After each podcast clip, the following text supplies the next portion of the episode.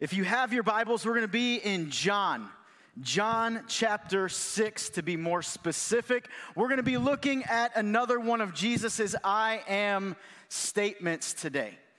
John chapter 6. Now, before we start reading in verse 25, let me tell you what has happened so far in chapter 6. There's a couple of very famous biblical stories that happen here. John chapter 6 opens up with Jesus feeding the 5,000.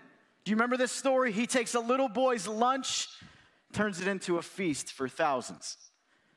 And then we see just a few verses later, Jesus do this incredible miracle where he walks on the water towards the disciples who are in the boat Peter gets to have this miraculous encounter with Christ as he challenges, I don't know if you're really Jesus or not.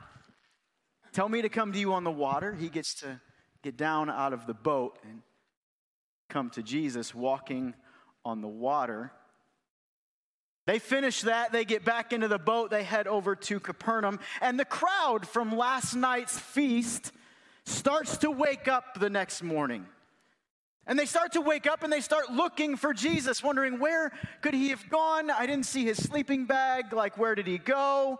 Uh, I don't see like maybe maybe he went with the disciples. We saw them get into the boat. Maybe somehow he like swam out to meet them. Let's let's get into the boats ourselves. Let's let's head over to Capernaum because that's that's generally where Jesus' headquarters has been so far.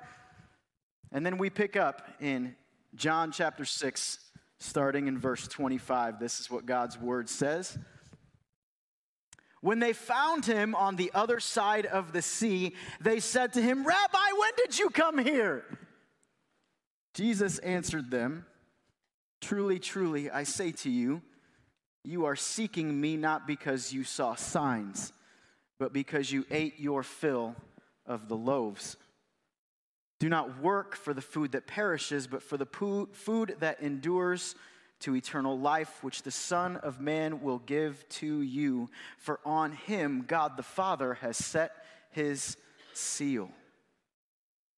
Then they said to him, What must we do to be doing the works of God? Jesus answered them, This is the work of God, that you believe in him whom he has sent.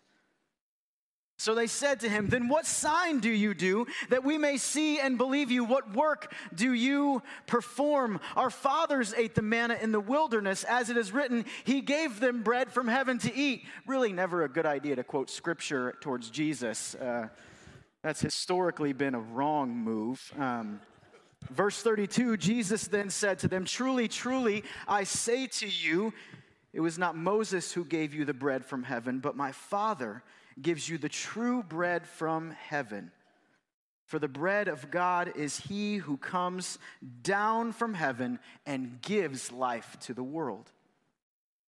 They said to him, Sir, give us this bread always. Jesus said to them, I am the bread of life. Whoever comes to me shall not hunger Whoever believes in me shall never thirst. Today, I want to talk about food over famine. More importantly, I want to talk about how Jesus is the feast to our famine. Jesus is the feast to our famine. There's not one of us that would choose to start a famine. Now, before we get too far into this, I want to make sure that we understand the differences between a biblical and spiritual fast and a famine. A fast is when Christ followers abstain from food for a certain amount of time in order to devote their entire being to worship Christ. A famine is actually when food is scarce, when the cupboards are empty and the next meal is not being planned. If we think about it, our days revolve around food, do they not?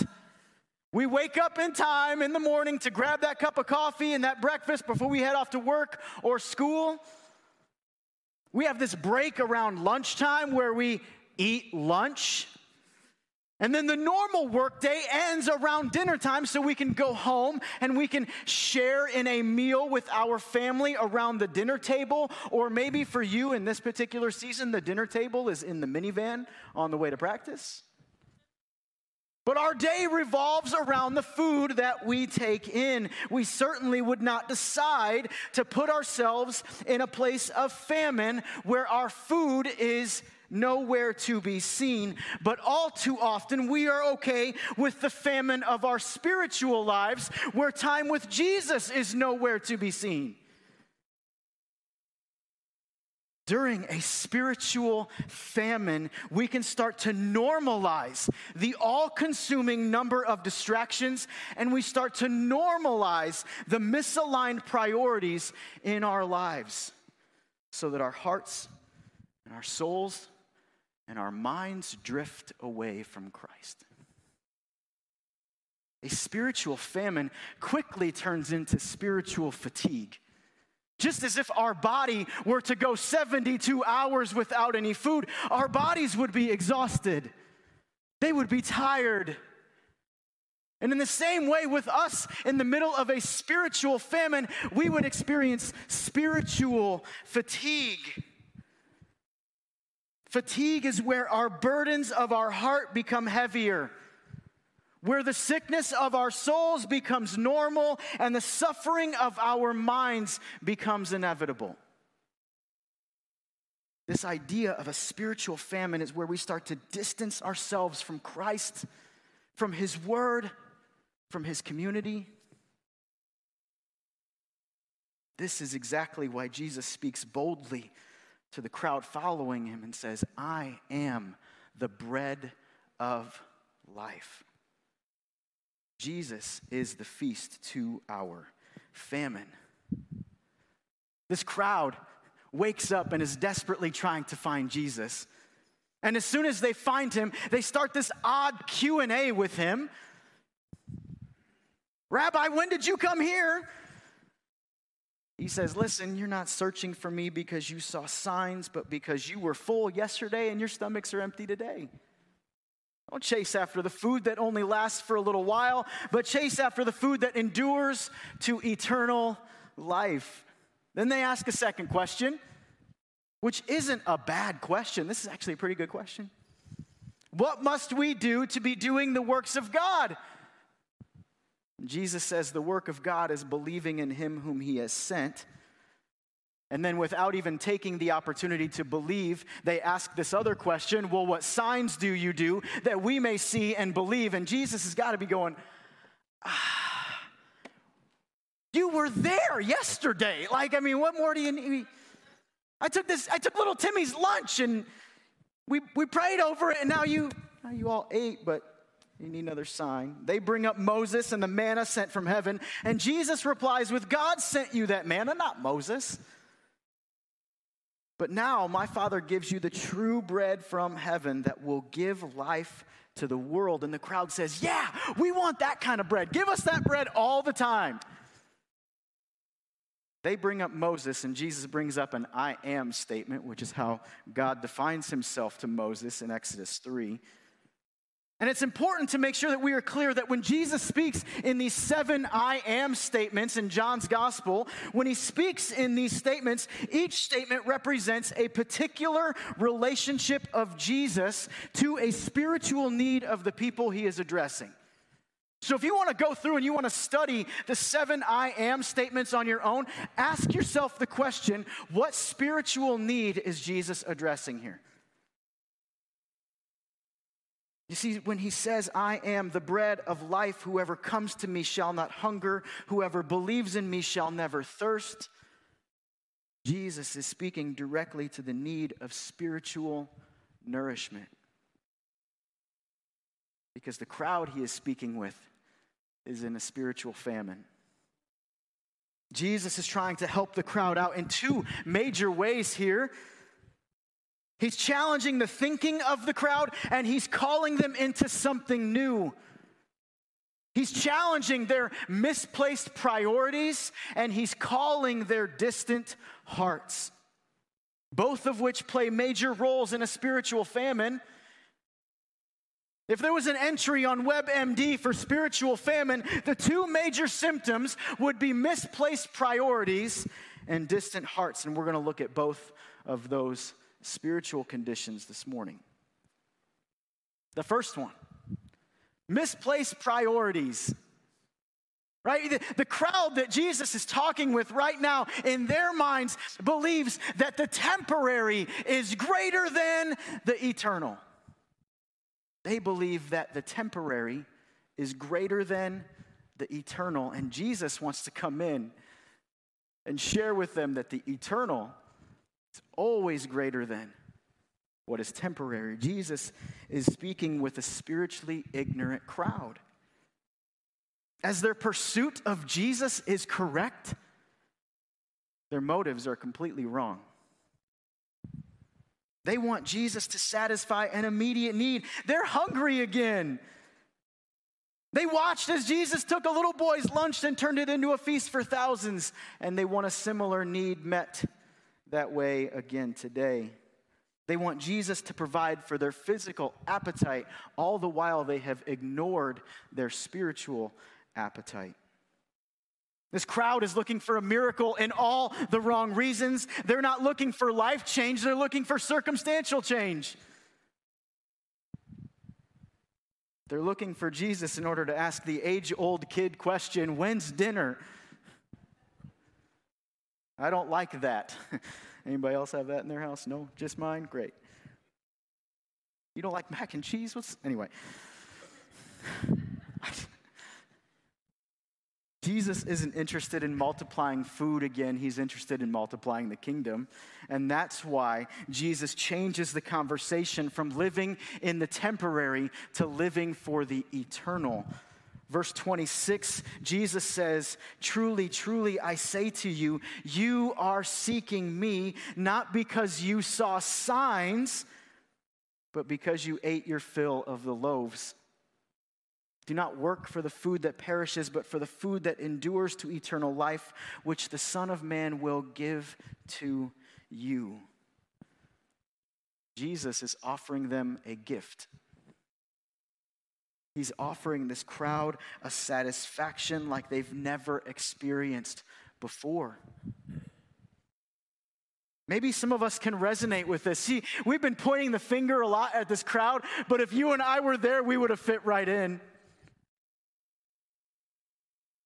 I think we can resonate with this crowd. The crowd is looking for their stomachs to be filled, but Jesus is looking for their lives to be changed. The crowd wants Jesus to perform, and Jesus wants them to transform. The crowd is pursuing Jesus for personal gain. Jesus challenges the crowd to pursue him for spiritual gain. Maybe that sounds a little bit like our stories, too. Their pursuit of Jesus is right. They wake up in the morning eager to see Jesus. They don't let their eyes stop them. They get up and they start moving around. They can't find him in their proximity. They get into the boats and they take off. They don't have directions. They don't know if that's even where Jesus is, but they keep searching for him. Their pursuit of Jesus is correct, but their motives are all wrong.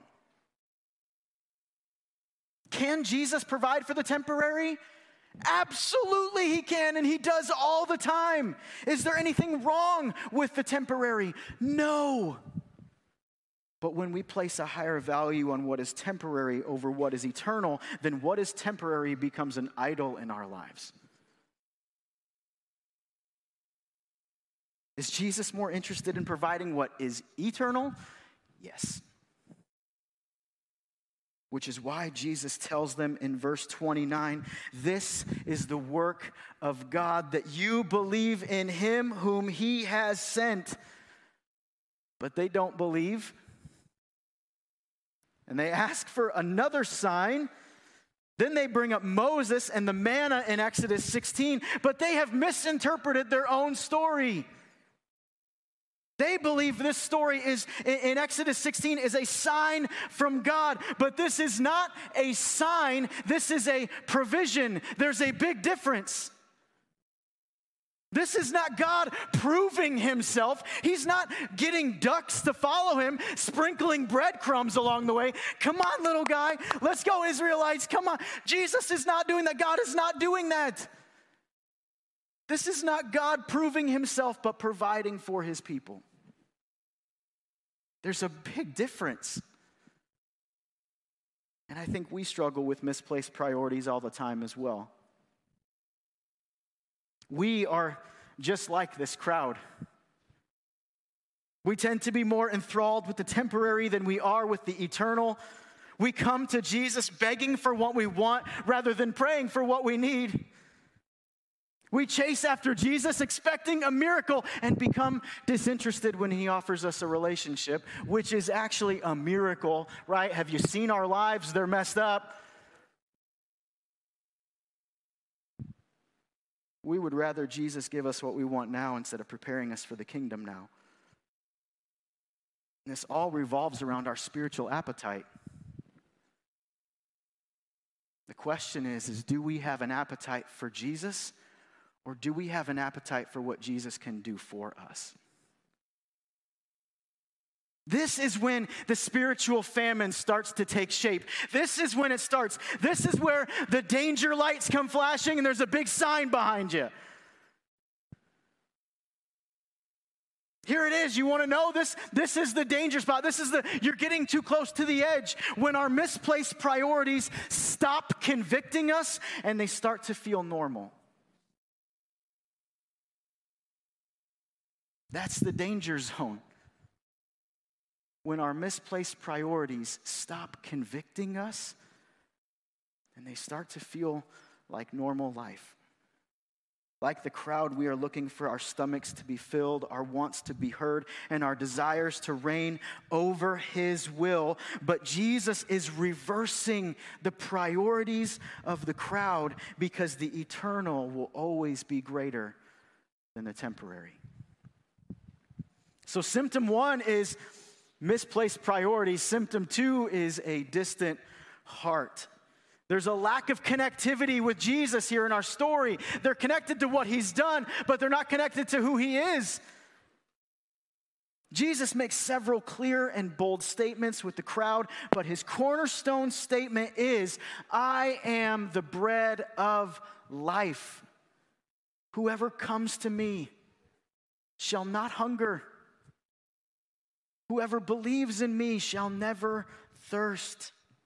The second half of verse 35 talks about coming to Jesus and believing in Jesus. And this connection to Jesus, they would lack absolutely nothing.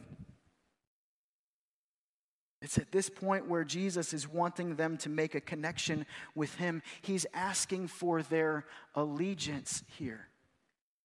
And it's odd that he would have to ask for that because if we go back, flip that Bible back one page or, you know, turn your phone around. I don't know how that works. But John chapter 6, verse 15, right after he feeds the 5,000, it says, Perceiving then that they were about to come and take him by force to make him king, Jesus withdrew again to the mountain by himself. The 12 hours before, Jesus felt there was a stirring in the crowd that they were going to force him to be their king. Let's rally the troops. Let's go overtake Rome. But now, here, when Jesus doesn't give them what they want, but he asks for allegiance, they reject him. Jesus is trying to connect the dots for them here. And this is really a pastor's, preacher's paradise, right? I mean, you have an experience that all of you have gone through at the same time together. And Jesus is going, listen, you guys remember how we ate yesterday? We ate, everybody was full, we had all these leftovers. Leftovers are the best. This is so great. You guys remember that? And now this morning you wake up and you're hungry again? Yeah, we remember that. Well, that's why God sent me, because I am the bread of life. Yesterday, they wanted to inaugurate Jesus as king because he gave them what they wanted. But today, when Jesus asks for their allegiance, they reject him.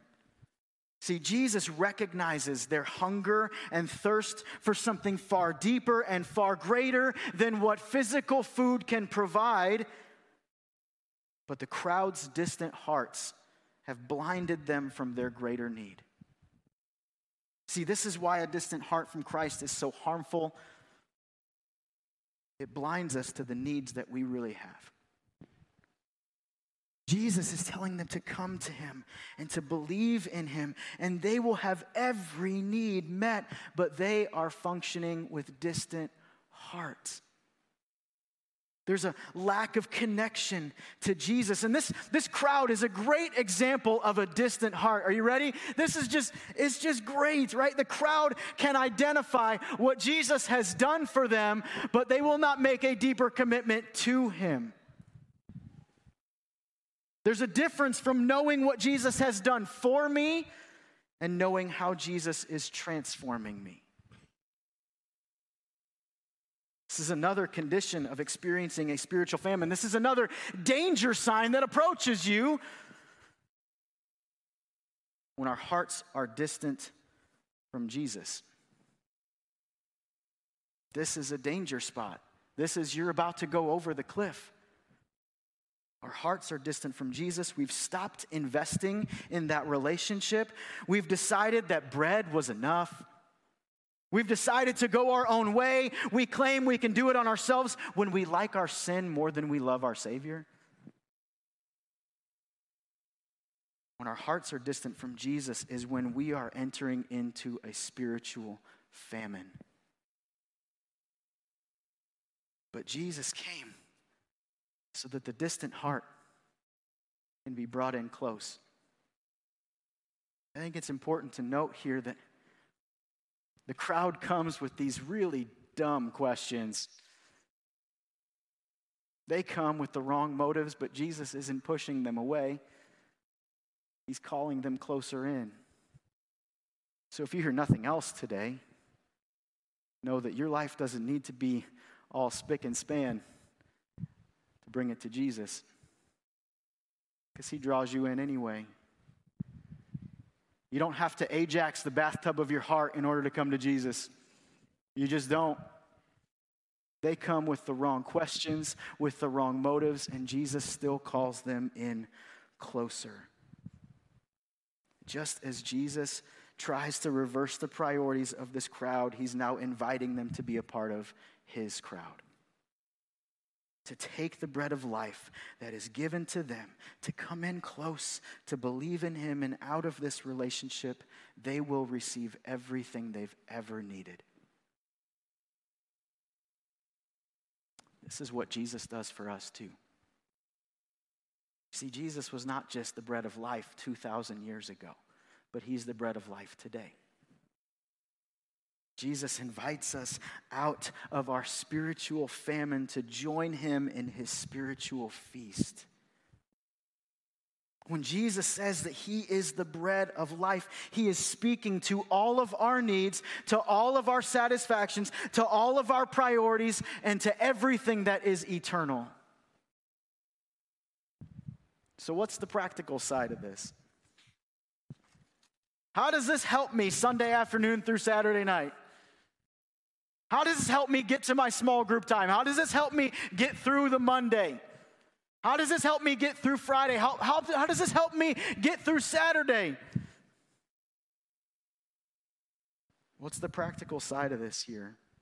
I, in my study this week, I couldn't help but notice that there are lots of times in Scripture where bread is associated with wilderness. We've already talked about one of them this morning Exodus chapter 16, verses 2 through 3, the Israelites who have been led out of Egypt by God through Moses, they're starting to complain. Why did you lead us out of slavery? At least back there we had food to eat. Out here we got nothing. So God sends them manna because they were in, they were wandering in the wilderness, right? They were wandering in the wilderness and God sends them bread to eat every day. Now let's fast forward to 1 Kings chapter 19, where Elijah is running away. He's fleeing from Jezebel. He flees into the, preach this with me, the wilderness. Let's try that again. Fourth through sixth graders are on top of this. If you guys are in the room, help these adults out, all right? Okay. Elijah is on the run. He's on, he's fleeing to the wilderness, right? And all of a sudden he, he finds this broom tree. I don't know what that looks like, but he finds this broom tree. He decides that he wants to take a nap under this broom tree. But before he goes to sleep, he pleads with God to take his life from him. He pleads to not wake up from this sleep. He falls asleep under this broom tree, and all of a sudden, gets a holy tap on the shoulder. You ever had one of those? Scares you half to death. Um, he gets this holy tap on the shoulder, and it's an angel of the Lord appears to him and gives him a cake bread and says, Arise and eat. Elijah gets up, he eats, he goes back to sleep. Again, gets that holy tap on the shoulder. It's the angel again that says, Arise and eat. God's not done with you yet. Because you're not dead, God's not done. Get up, eat this food, and go. So we've got the Israelites who are wandering in the wilderness, right? Good, good job. You guys are catching on. This is great. You've got Elijah who flees into the wilderness, right? Now let's fast forward to Jesus. Let's fast forward to Jesus. I know that's a lot of fast forwarding. Let's fast forward to Jesus. Matthew chapter 4. Right after Jesus is baptized, he is led by the Holy Spirit. Now, that's a whole different sermon. We can talk about that later. He is led by the Holy Spirit into the wilderness. Yes, you guys are getting it. This is so great. I'm easily excited. He's led into the wilderness where he is tempted by Satan. The first temptation that Satan gives to him is to turn these stones into what? Bread. Jesus replies with Man does not live on bread alone, but on every word that comes from the mouth of God. Well, fast forward to John chapter 6, verse 1. Matthew's gospel tells us that this crowd has followed Jesus out into desolate places, which means that they are in the wilderness. Yes, they're in the wilderness. The disciples are like, listen, these guys are a long journey from home. Like, we should send them home so they can go get something to eat. And Jesus goes, no, you give them something to eat. They bring little Timmy up with his little lunchbox. He opens up the Ninja Turtle lunchbox and he's got some fish and some loaves. Jesus prays over it, blesses it. God multiplies it. So you've got the Israelites who are in the wilderness. You've got Elijah who has fled to the wilderness, right? You've got Jesus who is being tempted in the wilderness, right? And then you've got Jesus feeding the 5,000 in a desolate place, which is in the wilderness. Now, I know what you're thinking because you guys are all much smarter than I am. Justin, you said this story takes place in Capernaum. That's not the wilderness. You're right. 100% correct but I think they're in the wilderness spiritually. I think they're in the wilderness spiritually. Jesus is offering them his life as bread because they are desperately suffering from a spiritual famine. This makes me think about us. This makes me think about me. This makes me think about you. This makes me think about us. Are we in the wilderness spiritually? Sure, our location is not. But are our hearts in the wilderness spiritually? Are we experiencing a spiritual famine? I'd guess that some of us are dealing with misplaced priorities. And I'd guess that some of us are experiencing a distant heart from Christ. And I'd guess that some of us are focusing more of our attention on the temporary rather than the eternal.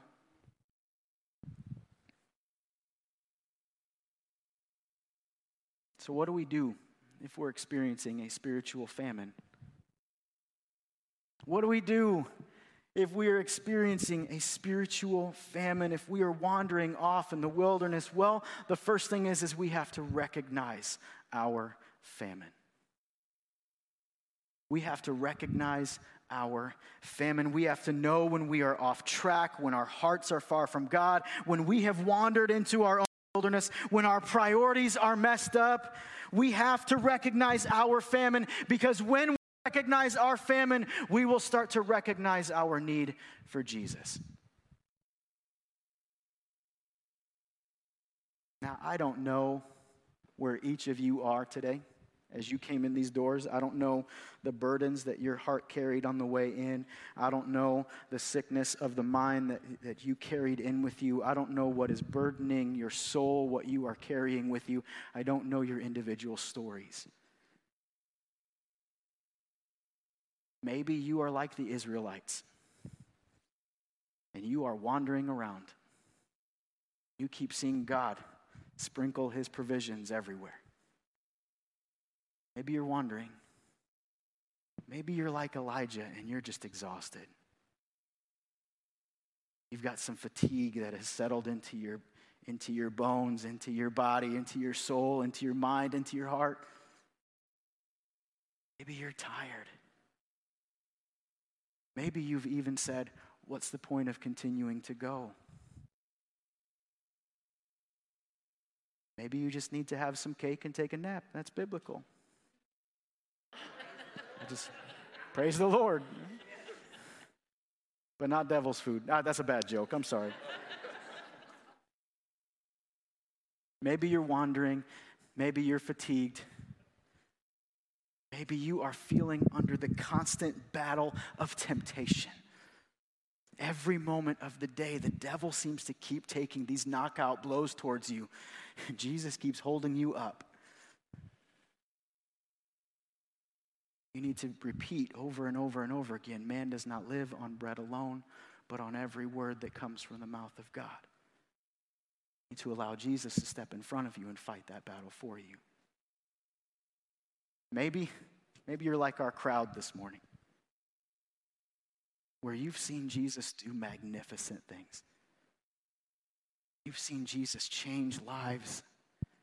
You've seen him transform little boys' lunches into feasts for thousands. But we have some misplaced priorities and we have some distant hearts. I don't know where you are this morning. But know that whatever stage of a spiritual famine we are in, Jesus is the feast to our famine and he will always be the feast to our famine. We look for all of the wrong things in all of the wrong places to replace what only Jesus can be in our lives. It's time to come back to him. Time to come and participate in the feast that he has for you.